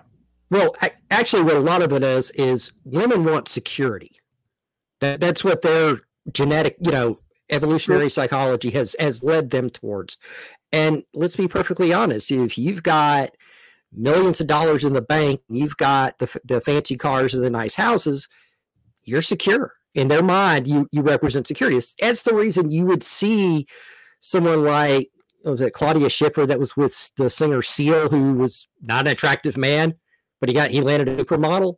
Now she had her own money; she didn't need it, but she's you know she equated his success with security. Mm-hmm. And so, you know, now don't get me wrong, they're still gold diggers. They, you know, was, I'm not saying it's not saying they don't exist, but there's also a lot of women who just find themselves genuinely attracted to somebody because of their bank account, even if they treat them like crap, because they equate that with security. Crazy yeah, hot matrix. Crazy hot matrix. I've, yeah, I have known yeah. of been there, no Travis. How much money you got, no matter, there. no matter how ugly you are, if you got enough zeros in your bank account, there's some ones in front of it. That chick's the dude. right. right. Crazy Hot Matrix. It's oh so true. Right. I've been following that. Now, see, I got plenty of zeros. I got a lot of zeros in my bank account. The problem is they're all after the decimal point. Right. Yeah, they're, they're, they're before the digits. Um, so I had to look up Andrew Tate. I didn't know who he was. I saw a picture of him, and honestly, I've when I've seen videos of him uh, of him, I thought it was um, uh, Mr. Worldwide there, uh, Pitbull. I didn't know who he was. Yeah, he. I have run into his stuff for a while, but I've, I'll, you know, that's just something I've encountered. And I, you know, to me, his whole shtick is the anti masculine. He, he's everything I do not want my son to be. Oh, yeah. absolutely. He seems like a total a hole. Absolutely. Yeah. And, yeah. it's, I, I think half of it is that he's, it may be a shtick. You know, I think he, I think he, part of it might be a grift is, hey, I found this niche and he charges people a lot of money to tell them how to be just like him. So, you know, right. how much of it is you know, how much can you really make on people, hey, this is how to be a decent guy? You know, I charge four bucks. Yeah. but, and, but you've made, Andrew you've made eight charges a hell of a lot more to show you how to be a jerk. Right. You've you and you made eight bucks tonight. but to be fair, women are attracted to a-holes. And the thing is, they do want security, but they'll get with the nice guy who's got the money, who's not going to leave them. And meanwhile, while he's out busting his butt, she's, you know, with some a hole and she gets her cake and eats it too. Now, how do you fill the, the the void between two? How do you be the nice guy, the decent guy, the guy who isn't going to cheat on his wife or hit her or anything, but you don't take it to the degree that this guy has what you do is you follow your instincts. Your mm-hmm. natural masculine in- instincts can you can be the provider who doesn't cheat and doesn't beat but you can be the bad boy too. All these guys in there i don't know i didn't have a dad i don't know it's a, it's a cop out. Everything you need to know about how to be masculine is between your legs. Just don't fight your instincts. Don't take it to an extreme one way or the other it, and that's why I say it's not so easy to be a man. But if you're like, oh yeah, I'm just going to be nice to women, you're going to get walked on your whole life. And you go, well, I'm going to be an abuser, then you're going to be in jail your whole life. That's not. But women are, are they are naturally attracted to a holes. And if you don't believe me, well, I don't know. I can uh, refer you to some good divorce attorneys. Well, there's there's a reason why the saying is so. Look at half of Hollywood. Yeah, there's a reason why the saying is so prevalent today. Don't mistake my kindness for weakness. Yes. Right. I mean, yeah. again, there's been some sort of of uh bastardization, I guess, of what masculine looks like, and being the the jerk um has taken off because and I'm not going to speak to what women want because I'm I'm not a woman and and I don't always know what it'll get you the girl every time. Well, but I don't know I don't I'm not wired like that. I don't want the girl that wants me to to be a jerk to her all the time. Squib, continue. I, I am really okay. Seriously, notes. the one that says she doesn't want the jerk is using you for your resources. Yeah, she's not. Okay, gotcha, gotcha. All right. No, she's, but she's not either. She's I got guarantee it. ovaries. Trust me. If if if she ain't doing it now, she'll do it eventually. know But what that's just it. So and then the guy goes, "Well, how do how do I be masculine and find a gal?" It's not easy, but it's not impossible either. Like I said, you have to kind of follow your instincts where you're somewhat of a jerk, but you're the what did you call me? A night get, get used to it, whatever. All right, Yeah. but you're also not a criminal either. And and you she can get her bad boy. She wants her cake and eat it too. She can have her provider and her bad boy. We all have it in our DNA. It's just whether or not you choose to do it. If if you're always nice and you're rich, you might think you can just buy her love. Oh, you can, but like I said, while you're working, she's she's with the jerk. So Well, what what I've always not always, but what I try to maintain now is that um if if I'm gonna be a jerk, then I'll be a jerk to to anybody else on the planet. But when it comes to her, I, I don't want anybody being a jerk to my girl, in, including me. Now I'm you, not always you do you, man. You do you. yeah, I, I'm not always successful, and she can she can tell you that better than I can. But I mean, when it comes to that duality, you know, I've seen guys that were. Oh, that's there, the lawnmower going. Um. Uh, anyway, I've I've seen guys that were complete just a holes, right? Hard to get along with. They they didn't care what anybody thought, what anybody said, you know, which is fine un- until it came to their wife, and then they were completely different you know they they were very tender with their wife um you know not not in a way that was submissive but just they they uh they dropped all of that rough exterior when it came to her but with anybody else you know the rough exterior is is what you got right? Now I, again i don't want to take it to an extreme but if if i if i'm gonna be a jerk to somebody Lord, let it be anybody but her. She's she's hitched her wagon up to, you know, I gave her my last name and she doesn't deserve that from me.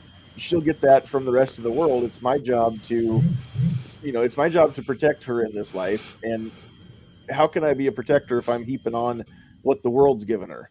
Um, but then the world, you know, again, I don't mind being a little bristly back to the world because the world can go suck an egg, right? Um i think that's that's a little bit uh, in my mind um and we've talked about this she does she doesn't disagree with me or if she does she hasn't said so um but i and, you know going going back to being masculine um know when to be tender right be nice until it's time not to be nice like patrick swayze said in roadhouse the but talent Dalton. but at the same time um also know when know when to be nice you know be be an a-hole until it's time to not be an a-hole. And you got to know that too and if you're going to raise little humans then you got to learn when to not be an a-hole with them as well right if you want them to be well adjusted. Um, so yeah security is a, a great thing and, and i don't know anybody that doesn't want security but if you're looking at traditional family values and traditional gender roles yeah any woman that that isn't looking for security sure i mean I, I don't know what she would be looking for then i don't know what anybody any adult would be looking for besides security first right? How do you get secure? Well you've got to have you know cons- a, a way to guarantee that you're going to have food shelter you know all that good stuff right? Income in today's society we have to have trade stock and that's usually cash or some digital form thereof but ultimately what it comes down to is um, we all want to be secure right? That's what we're all looking for. So how do we go about that? Well there are times as a man that my security gets threatened and i've got you know a house. Uh, and let's go back to you know caveman days or whatever. I've got my cave right? But somebody comes along that thinks that they like my cave and that they should have it and i shouldn't. Well as a man it's my job to protect my cave and everybody in it from that other guy who wants to kill us all and throw us out and take our cave right? Or our woolly mammoth steaks or whatever that we've got cooking in, inside the cave. So ultimately, that, that hasn't changed. the The roles, however antiquated people might want to claim they are these days, the roles are there. Somebody's got to be a protector, and families work better when there's a protector and a nurturer. And men are crap at nurturing. I don't care who you are. There may be that occasional man who's a little bit better at it than most men, but he's not going to be nearly as good as most women who come by it naturally. And it's the same thing with being protective. There are women out there that that are protective or they they mean to be protective and they'll talk a protective game, but when it comes down to it, you know, what is this five foot nothing, 110 pound woman going to do to protect kids from a 200 pound, you know, mugger that's going to come along unless she has a well, firearm and she's leveled the playing field. Yeah, so, you get that that those women are talking about like being, you know, you know, I'm a mama bear. Look, yeah. look, it's it's one thing to get in the principal's face because you know they didn't, you know, deal with the bully, and I respect that. But getting in the principal's face is a lot different than, you know, the 300 pound former high school linebacker that wants your wallet. Right. Now, little again, different. If she's a true mama bear, she's going to pull that handgun out and put it in his face and say, back off, or you're not going to like what happens. Right. So, uh, yeah. yeah, there are, there are true mama bears out there that are better prepared to deal with situations than most right? But again, they most women have to step outside their comfort zone to become that true mama bear. And I, have known of a few, but um, that wasn't where they were until life put them there. They didn't naturally come by it. They had to seek that out. And and a man who is, you know, very nurturing has to seek that out. Uh, we don't come by that naturally either. And so until you're put in a position where you've got to be tender and nurturing with somebody, you know, as a man, that's kind of again that foreign, uncharted territory. Charlie, you grew up in a house full of women, and then you've you've raised a woman. I mean, you probably are just uh, not not uh, genetically, but uh, situationally, you know, better prepared than most guys at being tender and dealing with, you know, raising a young woman. But was it easy for you? Oh, I sent her to her mom's. I'm joking. I'm joking. So, um, what? Uh, so my deal is this: I wanted to be a good influence on my kids. End of story. Like that's it. I don't want my kids to be jerks. I don't want them to be chumps. I want them to work. I want them to be responsible. I want them to get good grades and do well in school, have a job, all that kind of crap. I want my kids to be good people. Um, when uh, and and part of that, like I didn't have I didn't have that as a dad, and and honestly, um, I spent a lot of time thinking about whatever, analyzing and over analyzing this, and saying if I had, if I had, if if my dad had lived, how would my life be different? How would I be different? And would I be okay with that versus what what I'm uh, what I'm what I am now? Like, do you know what I mean? It's it's like the whole butterfly effect. If this didn't happen, then maybe I wouldn't have done this, and this wouldn't have led me to this, and this wouldn't have led me to that, and and and and all that kind of stuff. And that's you know st- fun stuff to think about while you're having a drink. But um, what really uh, one of the things that really helped me was uh, when when I was going through my divorce. I had a, a, a friend of mine, and she was telling me, she said, "Listen, here's what you need to do for your kids. You need to be a rock." She's like, like your kids need to be you being solid and always there for them and always dependable for them. And uh, they said eventually you're gonna, you know, the, kid, the kids are gonna find out your mother's crazy, um, but you need, just need to be a rock. And that was one of the things that I've, I mean, th- my friend told me this. It was 12 years ago, 12 or 13 years ago, and everything is be a rock, be solid, be a rock, be solid. Like when the kids when the kids get mad at you for something when they're you know 14 13 12 whatever whatever in those in those teenage years just be a rock like be solid with things and i think it's um I think it's really paid off well in that I'm going to be who I am and I'm, I'm not going to change who I am. I'm not going to be gentler for my daughter. I'm not going to be harder on my son. I'm just going to, I'm going to be the same all the time. And, you know, sometimes you're, sometimes you're in a good mood. Sometimes you're in a bad mood. Sometimes you're pissed off. Sometimes you're happy, whatever. Just be a rock. And, and, and that was really, um, that was really important to me. And I think that was a, a big influence on maybe how things ended up uh, you know, getting through the teenage years with kids and with daughters and, and whatnot. And I always, um, I was always one of the guys that's, uh, I was always the guy that said, listen, here's the deal. Um, call me if you need me. Like end of story. If you're, if you're a teenager and you're at someone's party and someone's drinking and they're going to drive home, call me. Um, call me like this is you're, you're my responsibility. I have to take care of you um, no matter what I'm doing, call me. You know, I, I had one. This is kind of funny. Um, uh, the date of my uh, my daughter's high school graduation. She went to a couple of parties. She may have had too much to drink.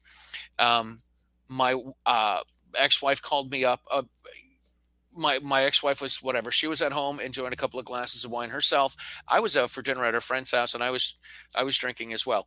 So, so I get a call from my daughter's boyfriend. He's like, "Oh, hey, Mr. Cook, Sophia's really not feeling well."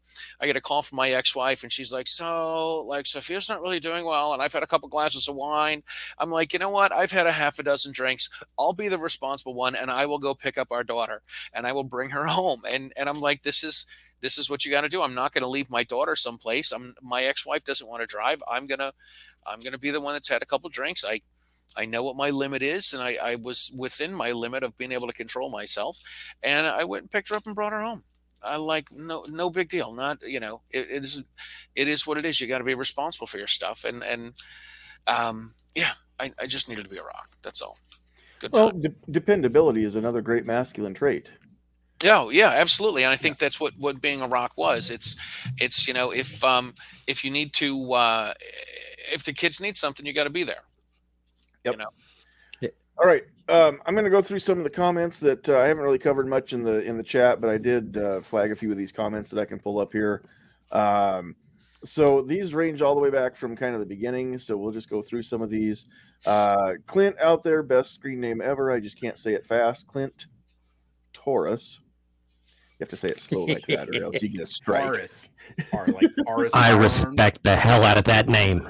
I respect the hell out of it best screen name ever. I see young guys raised by their mothers all the time that have no respect for anyone and absolutely no emotional control. Now, that doesn't necessarily come from being raised by a single mom, as again, there is probably more likely that there was no male role model.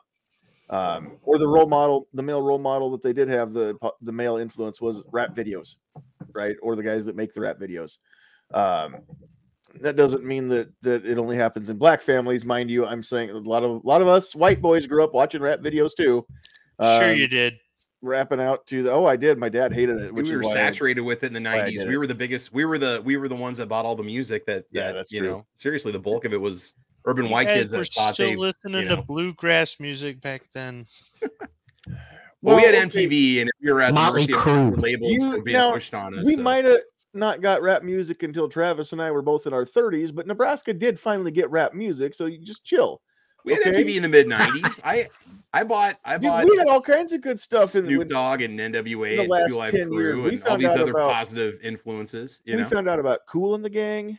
Who? We we right? We found out about uh, Run DMC finally. You, you, guys got Earth, Wind, and Fire last week, right? Yeah, no kidding. Dude, no, that I was, was listening actually, to Too um, Short and uh, you know Tech oh, Nine. No, we're not oh, getting them until uh, Holiday Inn. we'll, we'll, we'll, get Earth, Wind, and Fire. I think we won't get those until September. Pat, right? Yeah. Ah, okay. Waka waka waka. Squib Dog. used to listen to Squib Dog and, Squib, and Squib uh, Doggy Dog.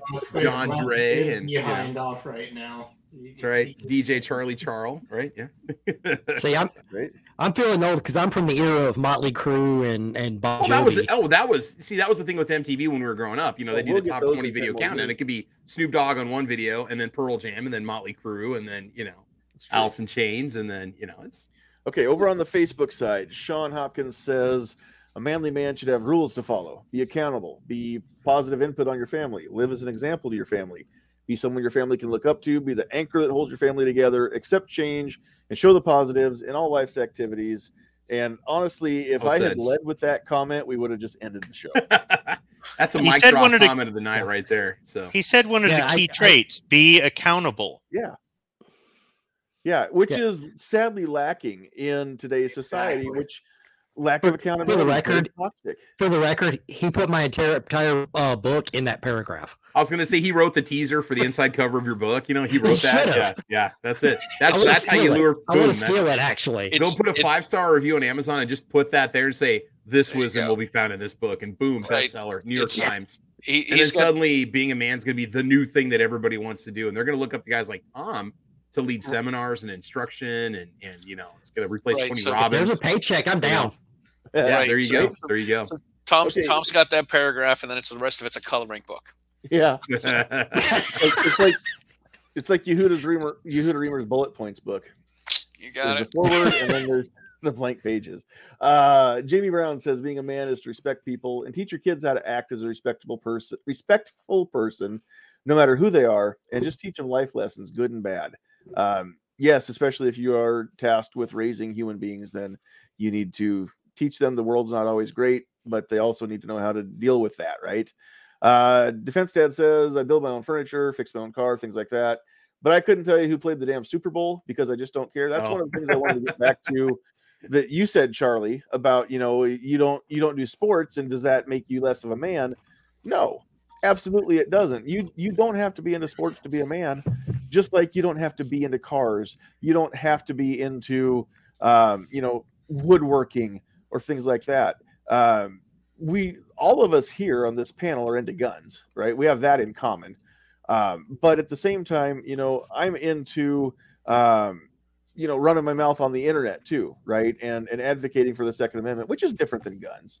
And um, you know that honestly, that takes up a lot of my time. So does some technology stuff. Um, but uh, you know, Travis is more of a car guy than I am, and and Defense Dad is too. Um, you know, when it comes to that, and and you know, everybody's got stuff that that they like. You know, I like guns and some stuff, and Travis likes guns and some stuff, and some of it overlaps and some of it doesn't.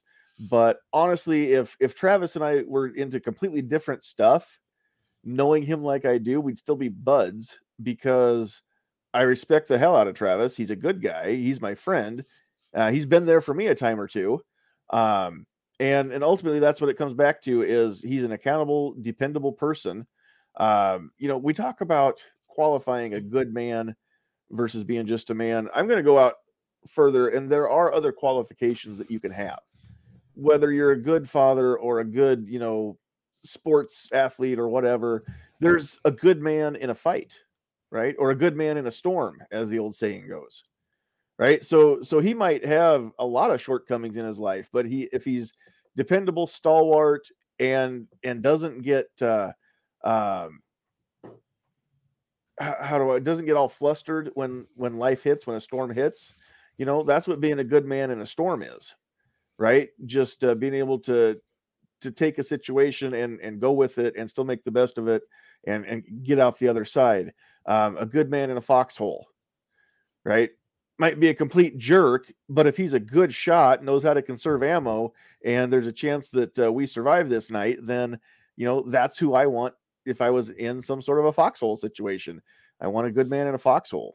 You're right. Um, otherwise, there's people that are just good all around at being a man. You know, they can fix anything, they can salvage any situation. I mean, you know, the MacGyver type dudes. Um, you know, there there's a lot of different aspects of being whether you're a good man or not, the, you can be good at a lot of different things, uh, but you don't have to be good at all the things. A, a, good man doesn't have to be good at all the things. And if you're not into sports, I don't think that makes you any less of a man than if you're not into cars. Or heaven forbid, I think there's probably, possibly, there's some good men out there that aren't into guns, which I again doesn't mm-hmm. compute. That's kind of like finding out that Lifetime movies aren't real. I don't know those people. I I don't uh, associate with those people. No, it's true. It's true. It's true. Yeah, there's a lot of good guys out there that aren't into guns, right? But they're into other stuff, like you know whatever they're into. I don't know those guys. Uh, don't hang out with very many of them, but uh, yeah, that that's definitely something that that sports thing. I just wanted to get that out there. That um, you know, not knowing who won the Super Bowl or not knowing, you know, who had the most baskets in last year's World Series on the ice. I don't know, right? Um, it's just that doesn't matter if you don't know that stuff. Oh, as a sports fan, though, that's making me cringe. Not knowing how many quarters oh, are in a soccer game. I mean, these things are oh normal, you know. Not knowing how many halves are in a football game, you know. Exactly. So there was a guy that played for the Red Sox. It was Nomar Garciaparra. It was the late '90s. I was playing in a band um, in in Boston, and he came in one night, and I knew enough about sports to know his last name was Garcia. And so I went up to say hi to him, and I said, "Hey, it's Antonio Garciaparra." The only thing I could come up with Garcia was Antonio. I'm like, hey, it's Antonio Garcia Parra. And he's like, yeah, whatever, man. I'm trying to walk away.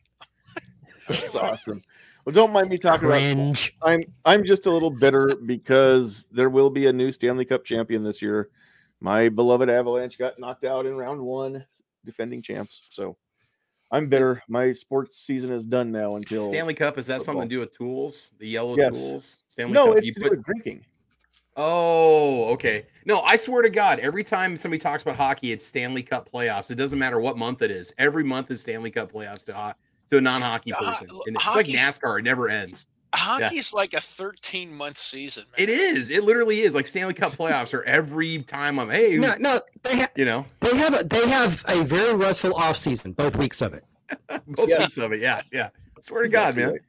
Uh, anyway, um, all right. So a couple other comments here before we wrap this up. Burnaby Sanchez says my friend brought up his daughter by himself. You talk about a scary woman because she's just like her father. So I guess there's something to be said for that too. Um, I did for those of you that are are looking for Tom's book out there, the Kindle version. I did put a link to it uh, on all three platforms: Facebook, YouTube, and uh, Rumble as well. So that link is out there in the chat. You can find that and and uh, go find that uh, that book if you guys want to find that. Yeah, and thank you in advance. Yeah, and thank you in advance for contributing to my children's college fund. Right. Uh, Robert Cruz Jr. says toxic masculinity is a guy with a lumberjack beard who can't change a tire. Uh, I don't know if I feel attacked or not at that one. I, I think it's where at our age we don't give ourselves a hernia trying to lift the wheel. You know, panel have beards. I don't. Uh, I don't think. I don't think that's a lumberjack beard that you got going on. I don't. I don't so, know that yeah. toxic skinny pants man bun that can't change a tire. There you go. Right. Toxic masculinity doesn't necessarily always. I mean, having a, a beard and a man bun doesn't necessarily make you toxic. All right. Now I'm saying that there's a pretty good chance of it. I makes you a CZ in the same way that that uh, a, a, female. oh. Hey, I got a CZ. I'm into coffee. The same way that, I'll try having, skinny jeans um, someday a, a, female having blue hair and a piercing through the septum of her nose, I just I assume I make a prejudgment that we probably aren't going to get along and, and agree on a lot of topics because that's typically what the people that disagree with me on most topics tend to look like these days, right? Now I'll give anybody the benefit of the doubt until they start talking, and then it's usually pretty easy to tell right away. But uh, you know, uh, yeah. But John, I mean, have you because, seen somebody broke down on the side of the road and go, "Hey, you lumberjack, come over here, change this tire"? Well, yeah, I, am I'm, I am sorry. Nobody if here has a lumberjack beard. Nobody here has a lumberjack beard. Remember, I worked with Cam Edwards. True.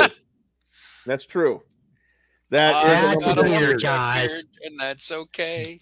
I work all hard. Yeah, I work all night and for, for those day. of you that don't know what Cam Edwards looks like, uh, his beard is big enough to conceal uh, a, a, like an A2 style uh, AR-15. He's got a foul in there.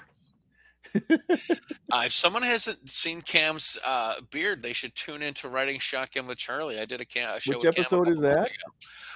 I can't remember which uh, one it was. Oh, you don't. You yeah. don't just remember them all off the top. When you get that many episodes, it is kind of hard to keep the numbers straight. I get it. It's yeah. It was a couple months ago. I put the show up with Cam. Um, he has the most glorious beard in the Second Amendment community. Now, now here's here's one last thing I, I want to harp on, and Squib put this one up. Uh, I've had women want me for my resources, and women want me for my masculinity. Getting chicks is easy. And here's the good part: just don't forget who you are in the process. Another masculine trait is yeah. a man knows who he is. He knows what he's about. He knows what he stands for, and he knows what he stands against. And, and that is something. The hardest again, trait. Though, what's that? That can actually be the hardest part too. Right.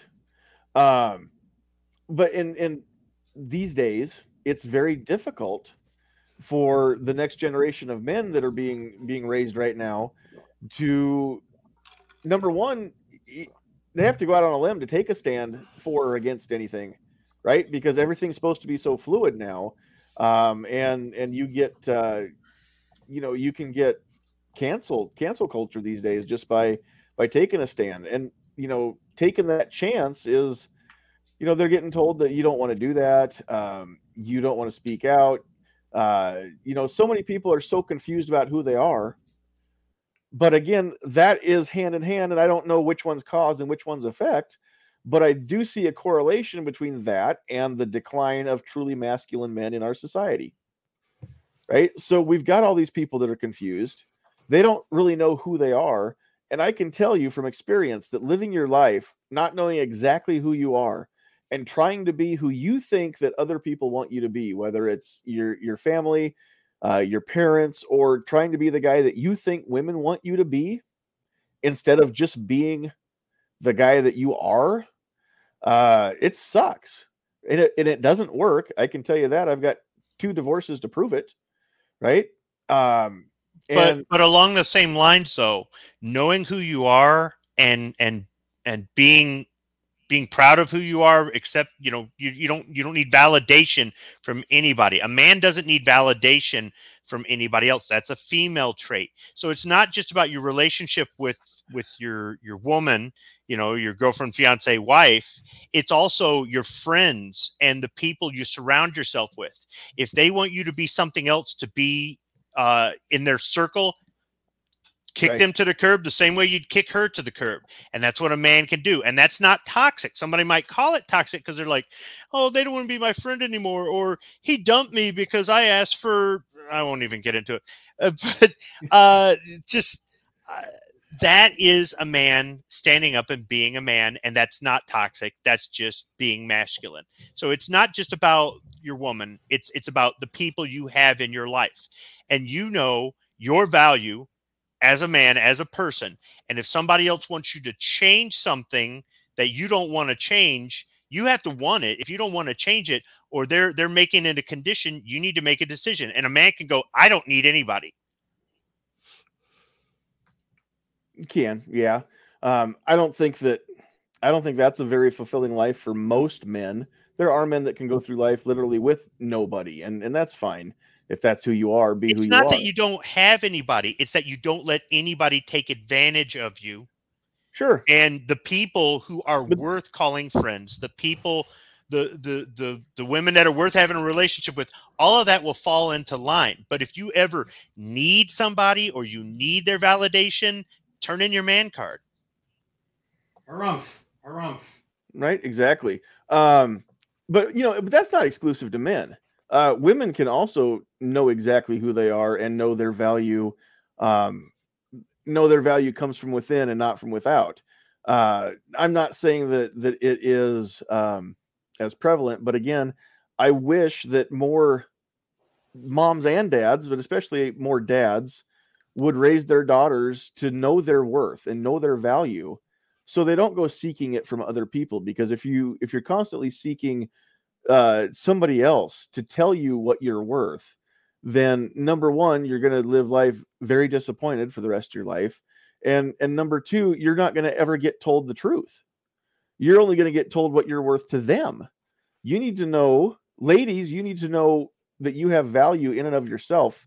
You need to know your worth and you need to believe that value that, that you are you have value and that you are worth a lot and that is where when when a woman finally realizes that then she starts to require from a man the things that she requires from a man. And she won't change who she is and she won't do things that she knows aren't the best things to do in order to get or or keep a man. It works both ways right? Um and I went through a lot of my life um, not knowing exactly who I was or not willing to stand up and be exactly who I was. And I'm getting, I'm not perfectly there yet, right? And I don't know anybody that really is 100%, but I do know that I've I've found out who I am and and learned who I am and become who I am a lot more in the last uh, you know, five to ten years. I didn't 100% knew know who I was even when I when I met Sandhill Sweetheart. But I've learned a lot more about me, and I think I've become me a lot more, which hopefully makes sense to people. I think I have. Do you think I have? Is it better that even though that who I am isn't always great, that don't I, seek her validation. That's not masculine. Yes, dear. I'm not seeking her validation. I'm I'm seeking her confirmation. Mm. in Isn't that isn't that right, honey? okay, well, she says it's time to wrap it up. So, guys, we got to wrap it up. There we go. I'm, I'm the I'm man. about to and validate say this that- burrito right here, John. That's what I'm going to validate. You're the man. You're the man, and the wife and the wife says to wrap it up. So you're gonna. Exactly right. Good I wear the pants in this relationship, and she tells me which pants to wear. I don't take anybody any crap from anybody but you. the man song. I'm in my house. You're not alone. Yes, that's And exactly she says right. dumb. She says, "Yeah, right." okay, so so let's uh, let's give everybody a chance to wrap up. We'll give you the the chance for final thoughts and shameless plugs for the stuff that you do. Uh, so Pat, we'll let you uh, lead this one off. Uh, yeah. Uh, thanks for having me on. It was definitely a good conversation tonight. Uh, a lot of good stuff here tonight. Uh, I just wanted to say, uh, go check out everybody's channel here tonight. Everybody's got really good stuff going on. So, uh, other than that, uh, I just been busier than the heck. I'm a farmer. I'm a rancher. So I am right in the thick of it right now, and it is so dry that I've literally got all my pivots running just to get the corn out. So, so busier than a uh, one-legged man in a butt kicking contest. And thanks for having me on tonight, John. You bet. Thanks for being here. All right, Charlie. Final thoughts and shameless plugs for things like riding shotgun with Charlie. Yeah, thanks, man. I'm I'm glad you uh, glad you asked me on, and I'm glad I made the time for it. This is a lot of fun. Uh, I'm looking forward to reading Tom's book, or at least paying for Tom's book. That's the part I'm looking forward to. It's I know exactly, exactly. Check check the Venmo. Um, anyway, uh, know, it's it's it's good to catch up and uh, great to be back on and and and, uh, and and hear what everyone's got to say about what it is to be a man. Um, please check out Riding Shotgun with Charlie on the YouTube and the podcast. Uh, check out Riding Shotgun with Charlie on uh, oh god, what is it? Arm Lifestyle Magazine. Um, and uh, I've actually been starting to write for news2a.com as well. Um, and I just uh, wrote an article on a gun speaking, gun law speaking tour that they're doing here in occupied territory. And I'm going to be going to another one on Monday night. So if you want to see what's been going on in occupied territory, please check out uh, news2a.com and, and all things riding shotgun with Charlie. Thank you, man. You bet. Thanks for being here. All right, Squib, we'll give you a chance for final thoughts. And if you want to put out any shameless plugs, go ahead. No, man, I'm tired. I'm going to bed. Here, I'll give you a thumb up. There you go. Hey, thanks. Yep. Bye. Wait a minute. My wife just said I'm with Squib. um, you can't go to bed with Squib. I I do. I I will draw the line there. I'm just with- There, there are lines. If I if I don't get to go to bed with Squib, and she's not going to get to. no, just as far as I know, he's not even in the same state as me. So I think we're pretty safe there. As If far I had- as he, if I- as if I far had as to he say knows. stay Same state of masculinity, bro. If I had to tell you to stay away from my girl, she wouldn't be my girl. But stay away from my girl. Um, all right, Tom, we'll give you a chance for uh, closing thoughts and, and shameless plugs. All right. Well, the shameless plugs are you can find me at bearingarms.com where I write way too much every day, but I love it. So who cares? Uh, you can also pick me up at Substack, uh, tomknighton.substack.com called Tilting at Windmills. Check it out. Feel free to spend money there. There's also that whole book link. You know, I, I don't have to read it, just pay for it. That's all I care about.